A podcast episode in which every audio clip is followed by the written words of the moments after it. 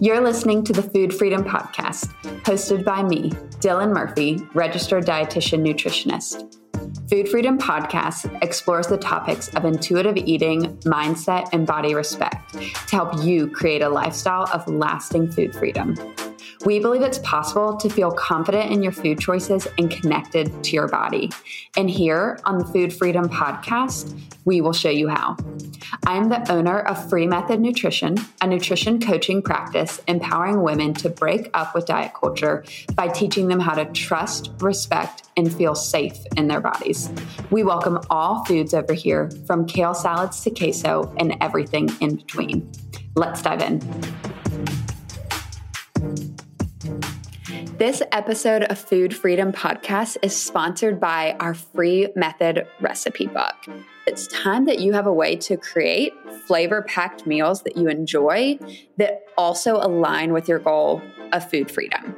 This recipe book is designed to support your intuitive eating journey so you can gain confidence in the kitchen. Complete with recipes that emphasize gentle nutrition, you'll find delicious and simple recipes that allow you to win back your time. Head to freemethodnutrition.com slash recipe book to get yours today. Welcome back to another episode of Food Freedom Podcast. Today I am joined by Dalina, and Dalina is a Spanish speaking registered dietitian, and she works in the Philadelphia area and virtually across the country, teaching clients how to ditch the diet mentality and keep their culture alive. So, Dalina, thank you so much for coming on the show. Welcome to Food Freedom Podcast. Thank you for having me. Yeah. So I would love in getting started just for you to take a minute to introduce yourself and tell our audience a little more just about who you are. Yeah, so I am a registered dietitian and I do live in the Philly area. Mm-hmm. And you know, things have gone pretty much virtual. yeah. in the last year or so, I have expanded my practice to be virtual across mm-hmm. the country. And I work primarily with the Latinx community, specifically like first generation Latina women or, you know, uh, people that identify as women. And yeah, we kind of just work through this nuance of intuitive eating from that cultural perspective, which feels like it's missed when you're reading mm-hmm. um, the book or even like downloading guides or listening to mm. podcasts. Mm. There's just so much that sometimes doesn't translate. And so we kind of like work those barriers in trying to get you to ditch diets. Mm, I love that. How long have you been in your practice? Well, I have been a dietitian eight years uh-huh. and I've had my private practice five. Yeah. That's great. How did you get into just the work? Like, how did you get into being a dietitian? Yeah. So I feel like every podcast asks me this. We've heard this before? yes. it's funny. So I actually wanted to be a pediatrician and mm-hmm. I started off school pre-med, but I really dislike exercising. yeah. it was like first semester I needed to have a certain amount of credit and I needed to take a like physical activity class or whatever mm-hmm. like as one of my um, prerequisites or whatever for freshman year. And my advisor's like all the classes are full because you waited so long to sign up. And I was like, oh, but like, I don't want to take tennis. I don't want to do this. Yeah. And so he was like, we can make it work. You just take nutrition 101 this semester, but like, you have to take your physical activity later on. And I was like, okay. So yeah. was thrown into this nutrition 101. I think I even missed the first class because it was like so late in the like registration. You know how you have time to like switch around and stuff. Mm-hmm. And I ended up loving it. And I actually switched my major right away. Like as soon as the class was over, like I spoke to my professor who was a dietitian mm-hmm. and I was like, I think that this is what I want to do. Yeah. And I just switched and I had no idea what being a dietitian was and mm. what an internship was. no, yeah. anything. I just was like, here I am. uh, yes. And then it's like, great. Now I have to yeah. apply for this internship. Yeah. Hope I get in. Like, yeah. This is great. Oh, that's so funny. I remember that when I was, I think like a freshman, I guess I went into school as a nutrition major, but still I had no clue what a dietitian was. So I don't even know what I was wanting to do with my career as a nutrition major, but I was like, eh, I'll major in this and then yeah. learned what a dietitian is. What you don't learn what a dietitian really does until like uh, senior year. Yes, yes, so true. And even I, it's interesting yeah. too because now looking back, I'm like so many of the things that I learned, like calorie counting and all the weight yeah. loss things. I'm like, well, that's not what I do either. So yeah, it's very interesting. But yeah, one thing that you know I'd mentioned before we hit record that stood out in what I was reading just on your website in the sense of what you learned in school and how that so really went against like what you grew up with in terms of food and culture. And then i mean kind of like what we were just mentioning of how we're taught in school how to basically like put people on diets. Yeah. cut calories don't eat this don't eat that.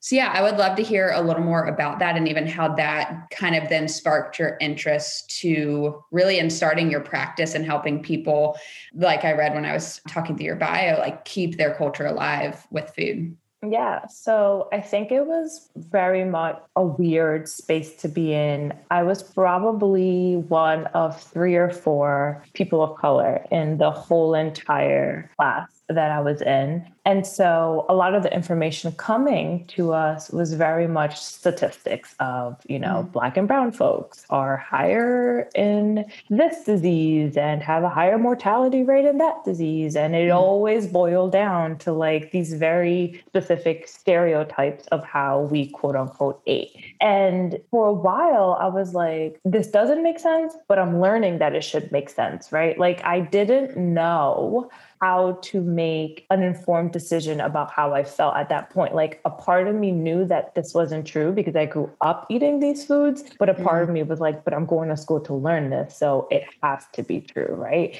Yeah. So for a while, I always joke around that like I drank that Kool Aid, right? I was like, mm-hmm. I'm going to go into the community and I'm going to fix, you know, the O rates mm-hmm. and I'm going to help everybody not be diabetic, but still eat their food. And like, I was like so determined yeah. to like still keep the culture alive, but still put people on diets and like mm. help them. And it wasn't until I actually, I would say I would go back a little bit, I would get into a lot of arguments. Mm-hmm.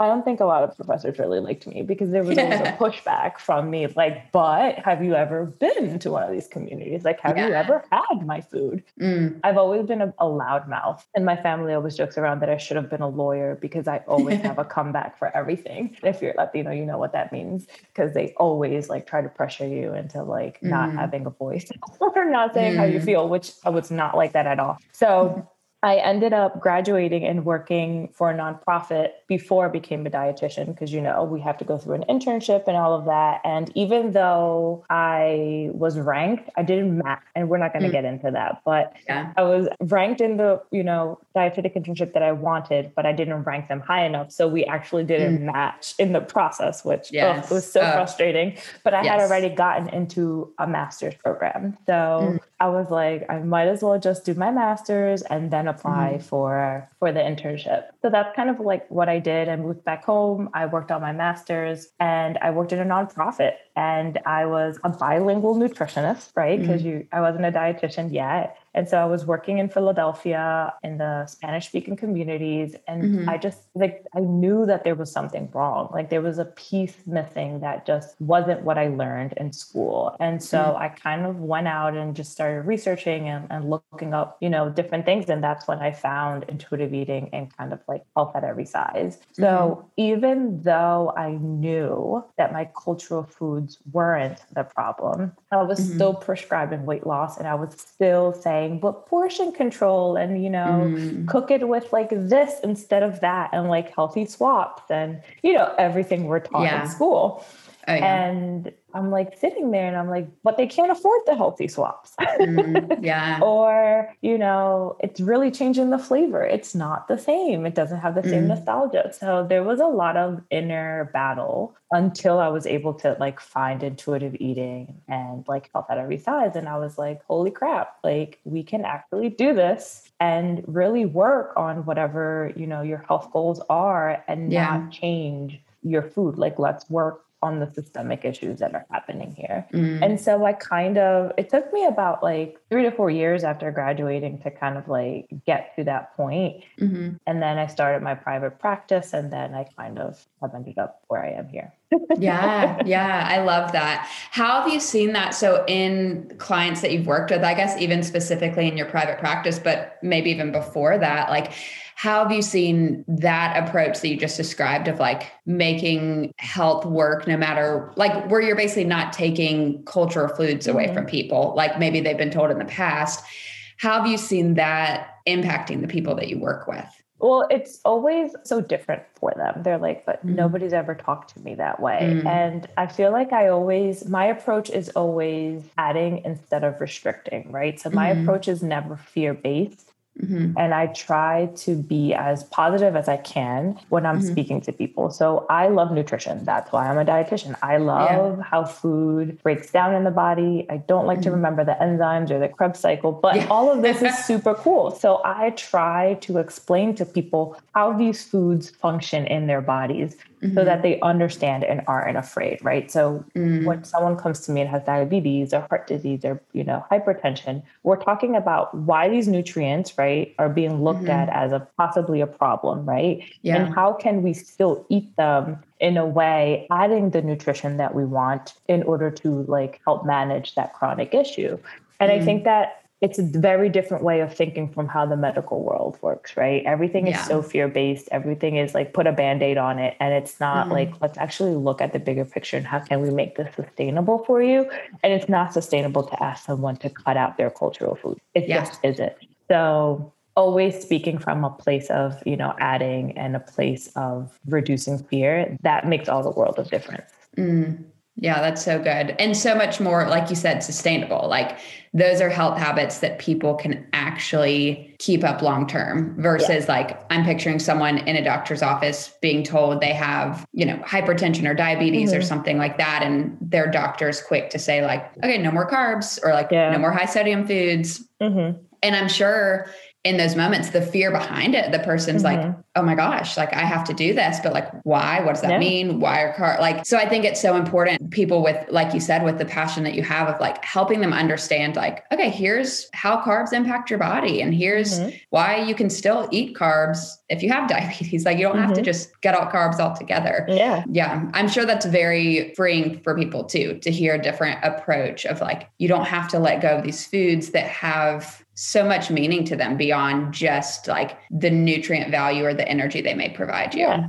Yeah. And I think it's also one of my biggest things. And this is where like I, I have a love hate relationship with TikTok. yeah. because of this. So people are always like, well, my dietitian said this. And I'm like, mm. your dietitian's white and she's never ate your food. Okay. Mm, so yeah. they I think that the issue, the bigger picture is that dietetics world, it's, as you know, very white. Mm-hmm. And a lot of the people making the decisions have never stepped foot in any of our countries, have never mm. ate our food. And yeah. when they are looking at creating these guidelines, they are not taking individual cultures into perspective. Mm. One, they can't. And two, all they have is the stereotypes that they've learned from yeah. the person before them, from the person before then, but and, and just a mm. vicious cycle of a lot of the times racism. So mm. this idea that like we can't eat our foods is coming from a place of not knowing, right? Mm. These people mm-hmm. have never ate our food. They don't know how we cook them. They yeah. don't even know what kind of nutrition is in a plátano because nobody talks about plátanos in dietetic school, right? Mm. So it's really hard to kind of educate on that when there's still that pushback of like, but so and so said. And I'm like, so and so doesn't know what I know. yes, yes. Because uh, I eat and cook these foods still. yeah. Uh, which is so hard because if they've heard it from someone, whether it's a mm-hmm. dietitian or, you know, like a, a doctor who it's easy to put those. Mm-hmm people on pedestals of like, mm-hmm. well, my mm-hmm. doctor told me this. Mm-hmm. So like it must be true. Yeah. Do you find it's like hard or maybe freeing or maybe a little bit of both for like clients that you're working with to wrap their mind around like, okay, so I actually can have these foods yeah. even though I've been told I couldn't. Yeah. It's very freeing once I'm able to explain, like, well, this is a nutrition perspective of it, and this is how mm-hmm. our foods fit into that nutrition. And then they're mm-hmm. like, holy shit. Oops, sorry, can I curse? Oh, you're fine. Yeah, you're fine. I curse a lot.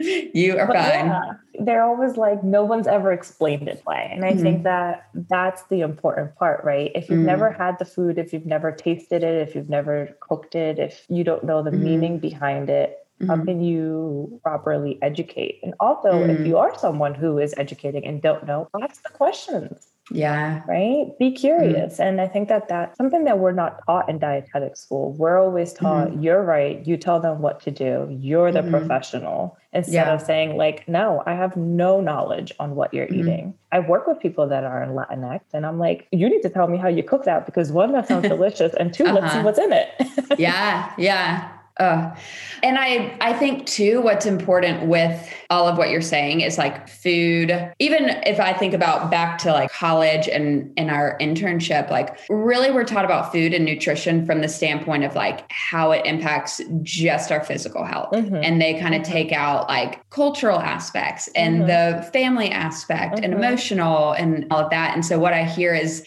I feel like you're helping people reconnect with all of the different aspects of health and seeing like what you eat, what you put in your body, what you choose to not eat is so much more than just like the physical benefits yeah, that it has. Yeah. And mm. there's so and mental health is also important. So yeah. I think that it has to be a holistic approach. It can't just be like this is what you eat and that's the end of it. Mm. Yeah. So for people listening who maybe have been told in the past from you know doctors dietitians random influencers on tiktok not to eat certain foods that are so you know have been so much a part of their culture growing up what would be something that you would want them to hear or to kind of take away yeah so i think that again a lot of this information is coming from a fear-based place but mm-hmm. google what ingredients are in your food i mm-hmm. will venture to say that if you Google it from a place of like not looking at food labels, but more of like how you cook it and just ingredients, you'll notice that your mm-hmm. meals are probably very diverse. They might not mm. look like a my plate picture, which again is not how people usually eat. Yeah. But you'll notice that it probably has carbs, it probably mm. has protein, it probably has fats, it probably has veggies and fiber and mm. nutrients and all of these things that as a dietitian we want you to be eating, but it doesn't look like what you know the USDA guidelines are saying it should look like, but you're yeah. still getting it. Yes. Yes. And even with that, it sounds like, you know, doing your own research instead of just mm-hmm. listening to what, you know, some doctor, provider, person online is telling you. Cause, and a lot of that, like you mentioned, is coming from more of that like fear based perspective. Yeah, that's so good. So, one question I love to ask all of our guests is what is one of your favorite food memories? Because I think, kind of like we've even talked about in this episode, I think, you know, we live in a society that wants to take any sense of like joy and culture and family out of food and make it very just black mm-hmm. and white eat this, don't eat this. So I love hearing what people's favorite food memories are, or one of them. I'm sure there's many. yeah. Oh my God. I feel like it's always around a holiday. So I think one of my favorite holidays mm-hmm. for food um, is probably Easter or Semana Santa, which is Holy Week.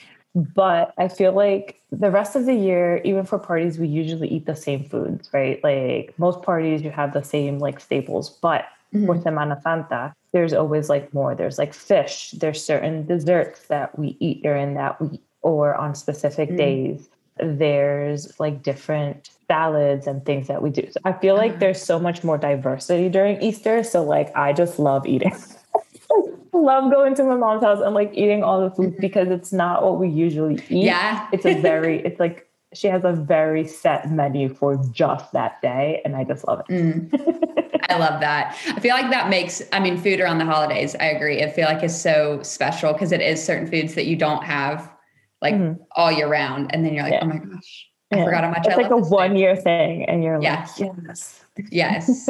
oh, I love that. So, Dalina, where can people find you if they want to learn more about you, if they want to work with you? Um, how can people find you? Yeah. So, I am over on Instagram uh, at your.latina.nutritionist, and TikTok, it's the same thing without the dots. And my website is yourlatinanutrition.com. Awesome.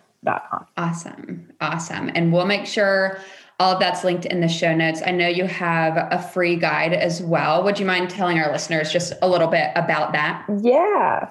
So if you follow me or if you start following me, you know that I call all of my followers chulas, which uh-huh. is a cute little like endearing term that we use in Spanish. Mm. And my guide is actually called the Chula method because it's my framework that kind of like mm. walks you through food freedom by using the Chula method, which is five steps. I love so that. it's a little acronym for you. so yeah, so you mm. could remember. I love that. So, yeah, you so can download the guide, um, get your little wallpaper, so you can have that little acronym with you and kind of like challenge diet mm-hmm. culture every day. Mm, I love that. And we'll definitely make sure that's linked as well so people can get that downloaded. Well, thank you so much for taking time out of your day and out of your week to come on this show. I really appreciate it. Thank you for having me. Thank you so much for listening to our show. We hope you enjoyed this episode of Food Freedom Podcast. Make sure you're following us on Instagram at Free Method Nutrition for more inspiring content on food freedom, intuitive eating, body respect, and many other things. If you're curious how you can support our podcast and help it to reach more people like you, we would love if you would take a minute to rate and review the show. We drop new episodes every Tuesday, so make sure you subscribe so you always catch our latest conversations. See you next episode. Are you ready to master your mindset and take your health habits to the next level? We created our free method shop with those goals in mind. In our shop, you'll find our Freedom Journal and Elevate affirmation cards. Our Freedom Journal is a mindset and gratitude journal that will be the perfect addition to your health and wellness journey. Complete with journal prompts and reflection questions, this journal will help you turn your goals into lasting habits. Each journal page is broken into five sections affirmations, gratitudes, what you're learning, what you need to let go of, and what you need to hold on to. The perfect addition to our Freedom Journal are our Elevate affirmation cards. These affirmation cards come with 31 mantras, prompts, and encouragements to elevate your relationship with food and body. Head to freemethodnutrition.com slash store to order yours today.